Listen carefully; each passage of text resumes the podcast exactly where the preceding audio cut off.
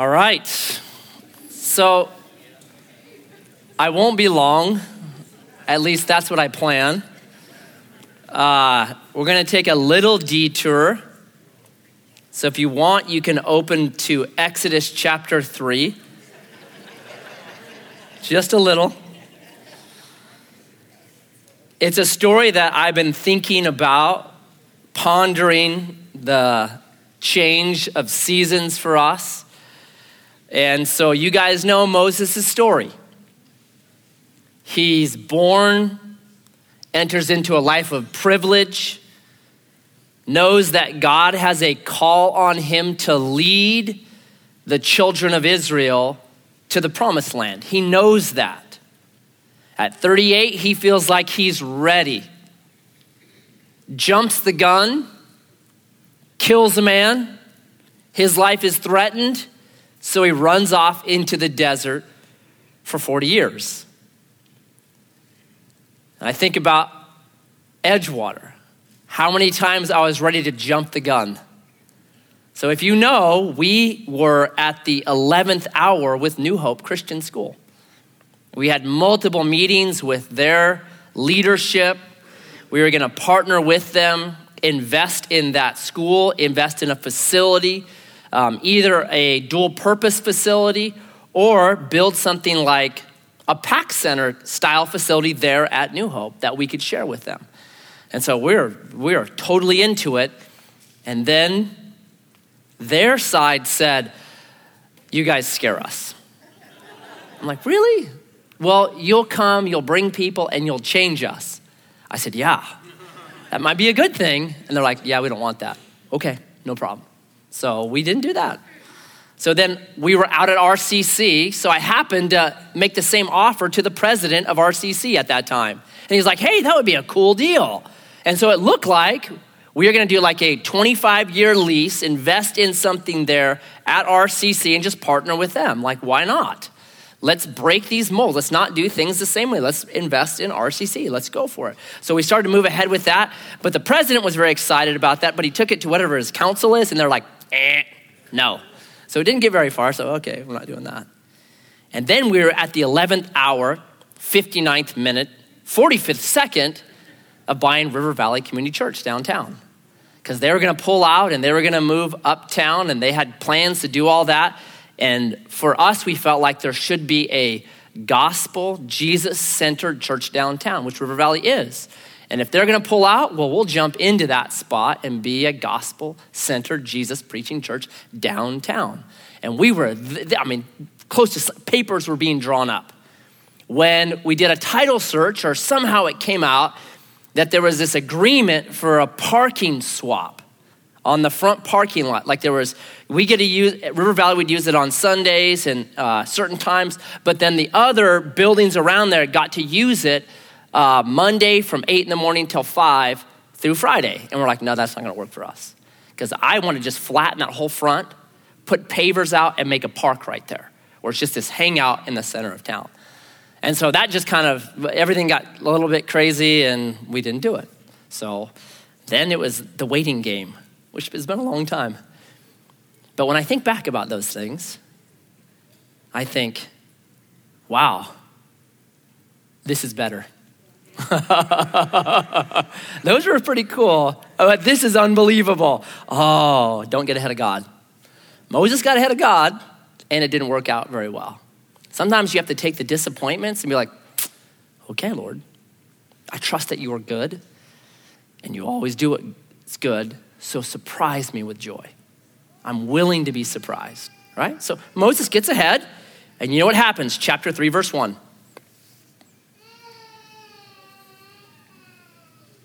Forty years in the desert.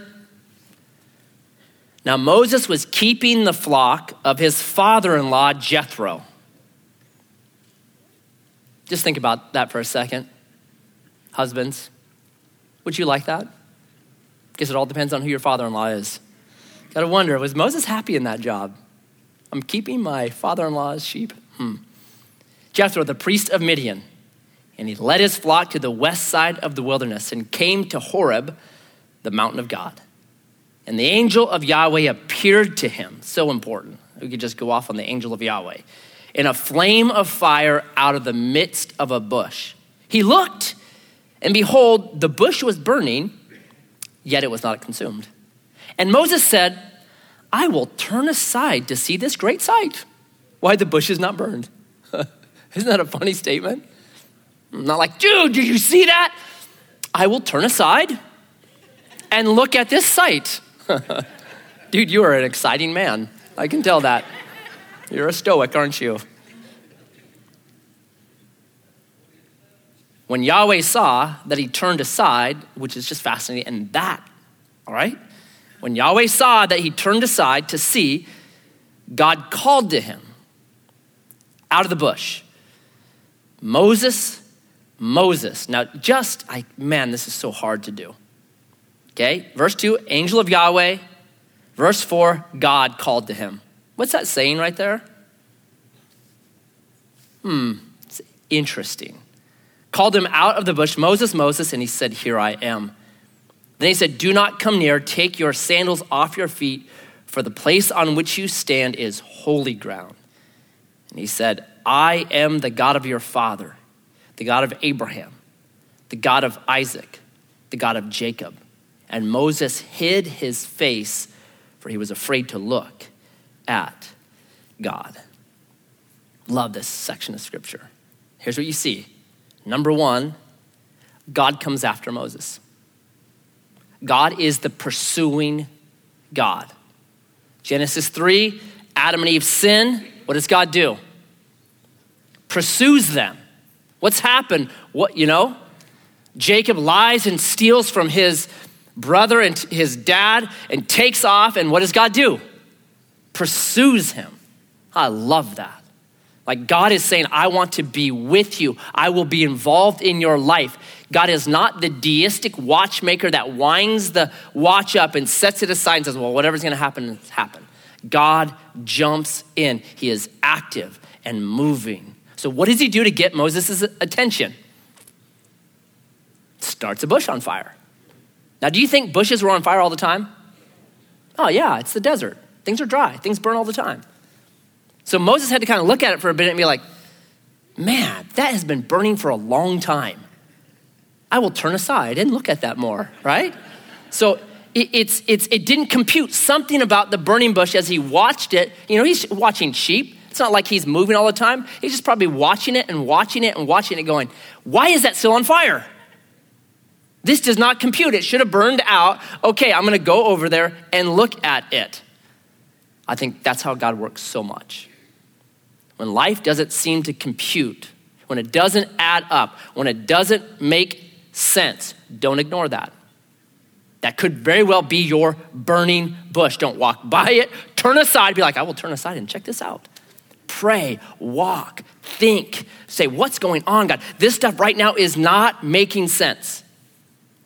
I believe God is igniting burning bushes all the time, and we just walk right by them.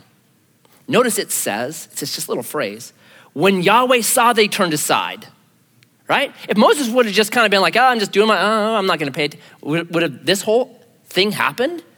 When Yahweh saw that Moses paid attention to the burning bush, this does not compute. Then Yahweh said, Oh, I think we miss burning bushes all the time. Why? Could be that our faces are stuck in these little devices. We're like just kind of walking along. It's like UFOs. Nobody has UFO sightings anymore. You know why? Started about 2008 with the iPhone, then it just became this. UFOs are just flying around now. We're just like, whoa, dude. A cat. Oh, I love this cat video. There's a UFO hovering over you. Look up for crying out loud. he turns aside. Turn aside. And when things don't compute, turn aside, spend some time. And what's Moses told to do? Take off your shoes. Why?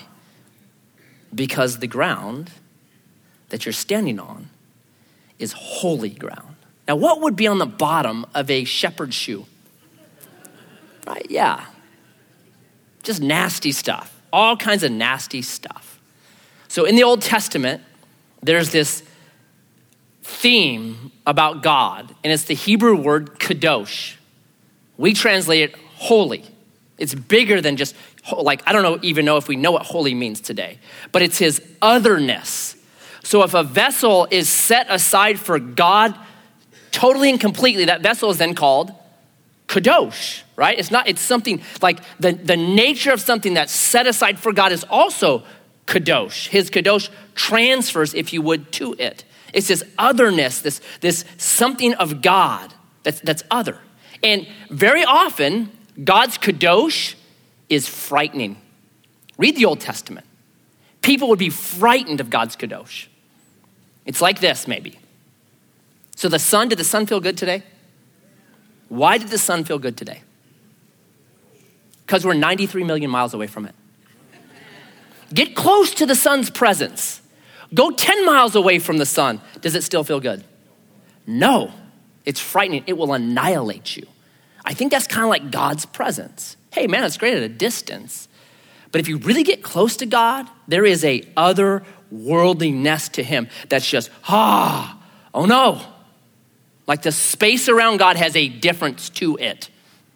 Um, we already have categories for this, I think. A hospital operating room, is there a difference in that room? You don't march in there with dog poop on your shirt or your shoe. It's not on your shirt, on your shoe, coughing, picking your nose, right? Because you know this is a different, this is a kadosh, if you would, an other kind of area. The bathroom has that, right? It has a different thing to it. Like no one will eat in their bathroom. At least I hope you don't eat in your bathroom, right? Like this one time Elijah went and he was little at the time, he was like three years old, and he got me a drink of water from the bathroom. Yes, dilemma, right, for a dad. Like, mm-hmm. And I knew he was small, and I'm thinking, I don't know if you could reach the faucet. And there's only one other option to get water, I couldn't drink it. Even if it was from the faucet in the bathroom, I still couldn't drink it. Why? Because that has a different, it's a different kind of room. Well, that's what you see over and over in the Old Testament, this kadosh of God, his otherness. Look out, you can get burned. Because God, yeah, he's like the sun, warm and awesome and life giving, but also he's got kadosh. And in the Old Testament, there are three things that consistently you do not bring into God's presence. So, um, we're adults here, I hope. Sexual emissions. If that happens to you, there's all these regulations that says do not come into God's presence if that's happened to you, male or female. Now, why is that? Because those are sacred fluids. They produce life, right? They're a different kind of fluid. Spit, if I just spit on the ground, I don't wait and see if a baby pops up. It doesn't have that same life giving essence to it, but those other fluids do. So God says, if that has happened to you, don't come into my presence. If you have a disease like leprosy, there's all these diseases that if you're diseased, God says, don't come into my presence. If you've touched a dead body, don't come into my presence. And if you actually look at all those laws and you add them all up, you look at those laws, all of them deal with one thing. You know what it is? It's the curse of Genesis 3. Don't bring the curse into my presence. I'm the God of life, not of death. Don't bring that curse into my presence, right? And so sometimes there had to actually literally be a death that would create a clean enough space for someone to then enter into God's presence, right? So that's his kadosh. So, New Testament, Jesus gives a Sermon on the Mount, most important message maybe in the whole Bible. Longest message of Jesus. At the end of it, the very next thing he does, you know what he does right when he finishes the Sermon on the Mount? He heals a leper. Guess how he heals a leper? He touches him. What were you not supposed to do in the law? Touch a leper. Why? Because in the old covenant, death was contagious. You don't touch dead bodies because you can get sick from them. You don't touch leopards because that's contagious. Death is contagious in the Old Testament. Jesus comes, gives the constitution of the kingdom, Sermon on the Mount. First thing he does is he touches the leper, and really what he's saying is this no more. Death's reign is broken. From now on, life is contagious, and I am the giver of life. And if I touch you with my life, your disease won't transfer to me, my kadosh will transfer to you. It's a brilliant, brilliant biblical theology right there. Amazing, right? So, This is balancing God, really. God is the seeking God, the loving God, the prodigal father God coming after Moses, but also, he's a holy God. And you have to keep those things in tension. Because if not, you end up being, God becomes your best buddy. Well, that might be true, but he's also holy and frightening. Just ask Isaiah, who, when he saw God, fell on his face and was like, I am a man undone, frightened. So always keep those things. Yes, God is love, but He's also holy and pure and has a kadosh. You see both of those right here. Yes, the seeking God, but even more. So, what's Moses' reaction to this? Hides his face. What do Adam and Eve do when God shows up? Hide their face. It's amazing to me how many people I will talk to that are like saying, Well, I don't know if I believe in God or whatever. And then I'll peel through the layers enough and I come up to a sin and really, what they're doing is they're hiding from God's presence. It's not that they don't believe Him anymore, it's that they can't stand His gaze. I want to get away from God's gaze. Somehow, I want to hide, get away from God's gaze. That's what Moses was doing. Why? Because he's a murderer. God, have you come to kill me? Why are you here, right? He's got to be wondering that. Why are you showing up right now? Is this time for me to pay? Because I know I am bad. I know I am a sinner. So then God says, then Yahweh said, verse 7, I've seen the affliction of my people who are in Egypt, and have heard their cry because of their taskmasters. I know their sufferings, and I've come down to deliver them out of the hand of the Egyptians and bring them up out of that land to a good and broad land, a land flowing with milk and honey, to the place of the Canaanites, the Hittites, the Amorites, the Perizzites, the Hivites, and the Jebusites. I've got a plan, Moses, and you're going to be my dude. This is your opportunity. This is your chance. 38 years ago, you kind of blew it. But I'm the God of the second chance. So let's go, Moses. What does Moses say? Yeah, let's do it. Let's go. No, verse 11. But Moses said to God, Who am I that I should go to Pharaoh and bring the children of Israel out of Egypt? He just starts these excuses. Excuse number one I'm nothing. I'm just a shepherd. Come on. So what does God say? Yes, but I will be with you. I love that. I don't care who you are, Moses. I'm with you. Right? So, next one, verse 13. Then Moses said to God, um, If I come to the people of Israel and say to them, The God of your fathers has sent me, and they ask me, What is his name? What shall I say to them? Like, I don't really know your name. That's a great excuse. And God said to Moses, I am who I am. Or literally, that's Yahweh. I'm Yahweh. I am the existent one. And he said, Say this to the people of Israel I am has sent you. All right, should that do it? No. Chapter 4, verse 1. Then Moses answered, But behold, they will not believe me or listen to my voice, for they will say, Yahweh did not appear to you.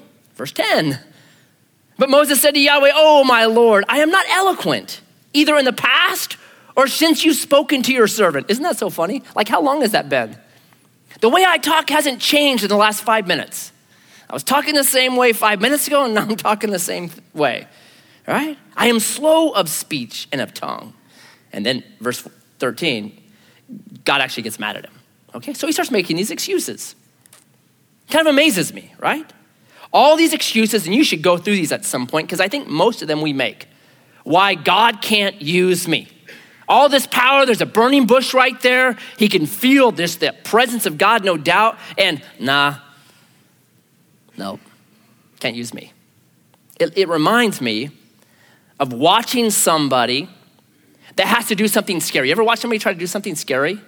Like, my best example is I bungee jumped off uh, this bridge that goes over the Zambi, Zambezi River at Victoria Falls. So it's way up in the air, and you're in Africa. There's no OSHA, there's no like rules and regulations. So you're kind of like, hmm, should I do this? Yeah, let's do it. I'm not gonna be back here, let's do it. So um, I went out there and I felt pretty safe because I was behind this guy that was like 240. He was this Danish dude. I'm like, well, if it will hold you, it will hold this guy, no problem, right? But in front of both of us was this girl. There's only three of us doing it. And so, uh, literally, you, you go out in this cage where it's got these walls that are about four feet tall, and it's ratchet strapped to the side of the Zambezi Bridge, right? And you are 276 feet above crocodile infested waters, right? Ratchet strapped. You're like, hmm, I hope those are strong.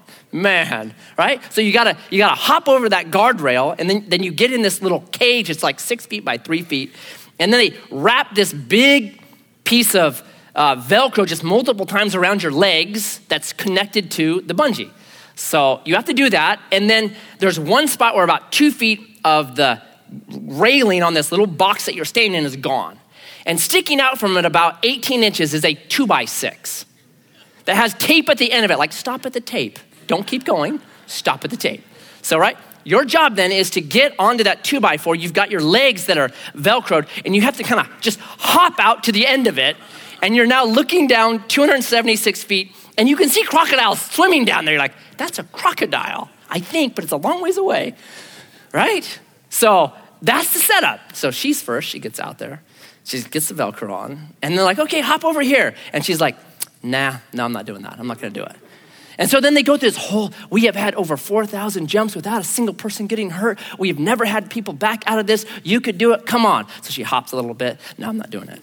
So then the whole spiel again, come on, and then hop a little bit further. So just over and over, they finally get her out on the end of this two by six. And the, what they do is they count five, four, three, two, one. Bungee, and you're supposed to jump. So they do the whole countdown five, four, three, two, one. And there's like three guys out on this, and they're all like, bungee! And she just goes, no, I'm not jumping. So then the whole spiel comes again. No one's ever been hurt at us. We know what we're doing. This is awesome. You know, you're going to be on camera. You get pictures. Everyone's going to love this. Okay, okay. Five, four, three, two, one, bungee. Nothing. So we're both standing there going, mm, okay, what are they going to do? So then th- this guy, he was good. He's like, okay, here's what we're going to do. What I want you to do is I want you to take your arms and, and I just want you to let go of the, the, the rails, which you know, it's like there's literally imprints of fingers into the, the steel rail, just like ah. So let go of that rail. And I just want you to, and I'm to hold you, and then we're to try it again. Okay? So she's like, okay, okay, okay. Five, four, three, two, one. Bungee, nothing. He just goes boom. I could not believe it. I was like, whoa, okay, that's why you're successful. you are coming off of here. so when I got up there, I'm like, I was getting a video taken of it. I'm like, I am not gonna be that guy that gets pushed off. Or I'm like, holding on, no, no, I'm not doing it. so like they started counting down, I just jumped. I was like on three, I'm like, I gotta go. I will not wait. Right? So it's kind of like that, right? You're like, Moses, bro, dude, jump. So many Christians lack confidence, like Moses. And we make excuse after excuse after excuse why we can't be used. And if you were to really read this and study it, which I recommend, they all boil down to pride. I don't want to look like a fool. I don't want to be seen as incompetent. I don't want to be seen as inadequate. I don't want to be exposed in some way. And meanwhile, God is saying, Do you know who I am? Do you know who I am? Right? He gets mad at Moses. Do you know who I am? I made your mouth. Do you know who I am? Right? So then, as God says, verse 1, chapter 4. Then Moses answered, Behold, they will not believe me or listen to my voice, for they will say, Yahweh did not appear to you. But Yahweh said to him, What's in your hand? He said, A staff. He said, Throw it on the ground. So he threw it on the ground and it became a serpent. And Moses ran from it. I just love that. Ah, it's a snake. I'm out of here. just so perfect. I love the Bible. It's so honest. It wasn't like, Yes, look at that, a snake. He's like, Ah, a snake. oh, I think I like it more than you guys, apparently. but Yahweh said to Moses, Put out your hand and catch it by the tail. So he put it in his hand and caught it, and it became a staff in his hand, that they may believe that Yahweh, the God of the fathers, the God of Abraham, the God of Isaac, and the God of Jacob, has appeared to you. So here's what happens Moses is to become the new burning bush, is he not? You now because of me, because how I have ministered to you, how I have worked with you, you are now going to be my new burning bush. You will go to these people and they will know because of your life and what has happened to you that I've appeared to you. You're my new, you're my new burning bush. I think that's so awesome. I think about the new building. And I think, that's a burning bush. That's what that is. I walk through that thing and I think, in Grants Pass, this is unbelievable. This is unbelievable. We get to talk to people that are coming in from Seattle or from Tennessee, and they, they do audio visual stuff everywhere. They're like, this is unbelievable. This building, they've been in really big, incredible churches. Like, this is unbelievable. We've never seen a view like this. We've never seen windows like this. We've never seen doors like this. This is unbelievable. That's a burning bush, right? We get to say, look what God did. Look what God did. In little Grants Pass, we have not been forgotten. Backside of the desert. But even more than that, we're to be burning bushes. Each one of us is to be a burning bush, that we're supposed to go out and the way that we live our lives should be an enigma to people. Dude, why'd you forgive that guy? Dude, why do you keep working for that guy? Why are you helping me? I hate you. We're to be an, enigma. So they say, I can't believe this. I can't believe you. There's, some, there's something burning in you. But how did Moses grab the snake? By the tail. So it just happened Monday. I'm with my two boys, Elijah, my 11 year old, and Myron, my five year old. And I caught this four foot long bull snake. I mean, just massive. So I brought it up and I'm like, dude, look at this. And so Elijah does not like snakes. So he's like, ah, you know. And then you just get around somebody when you've got a snake and you just touch them, they're like, ah, wow, right? It's all that. So we're just having a great time.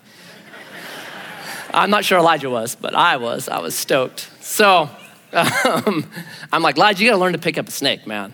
You gotta learn to pick it up. So I put it in the grass, and you know it's starting to take off, and, and both Myron and Elijah are like, ah, running away, and, and I keep just bringing it back. I'm like, just, here's all you do. It's the grass. Just put a little weight on right behind his head, and you pick him up by the head. Right? So he's trying to, trying to, he won't do it, he won't do it. And then Myron, my five-year-old, just comes over and goes, tink, picks it up. He, it don't even get off the ground with him. It's, it's that long, it's still on the ground. And Elijah's like, oh no, now I have to pick it up. Right? Ah, my little brother did it. Ah.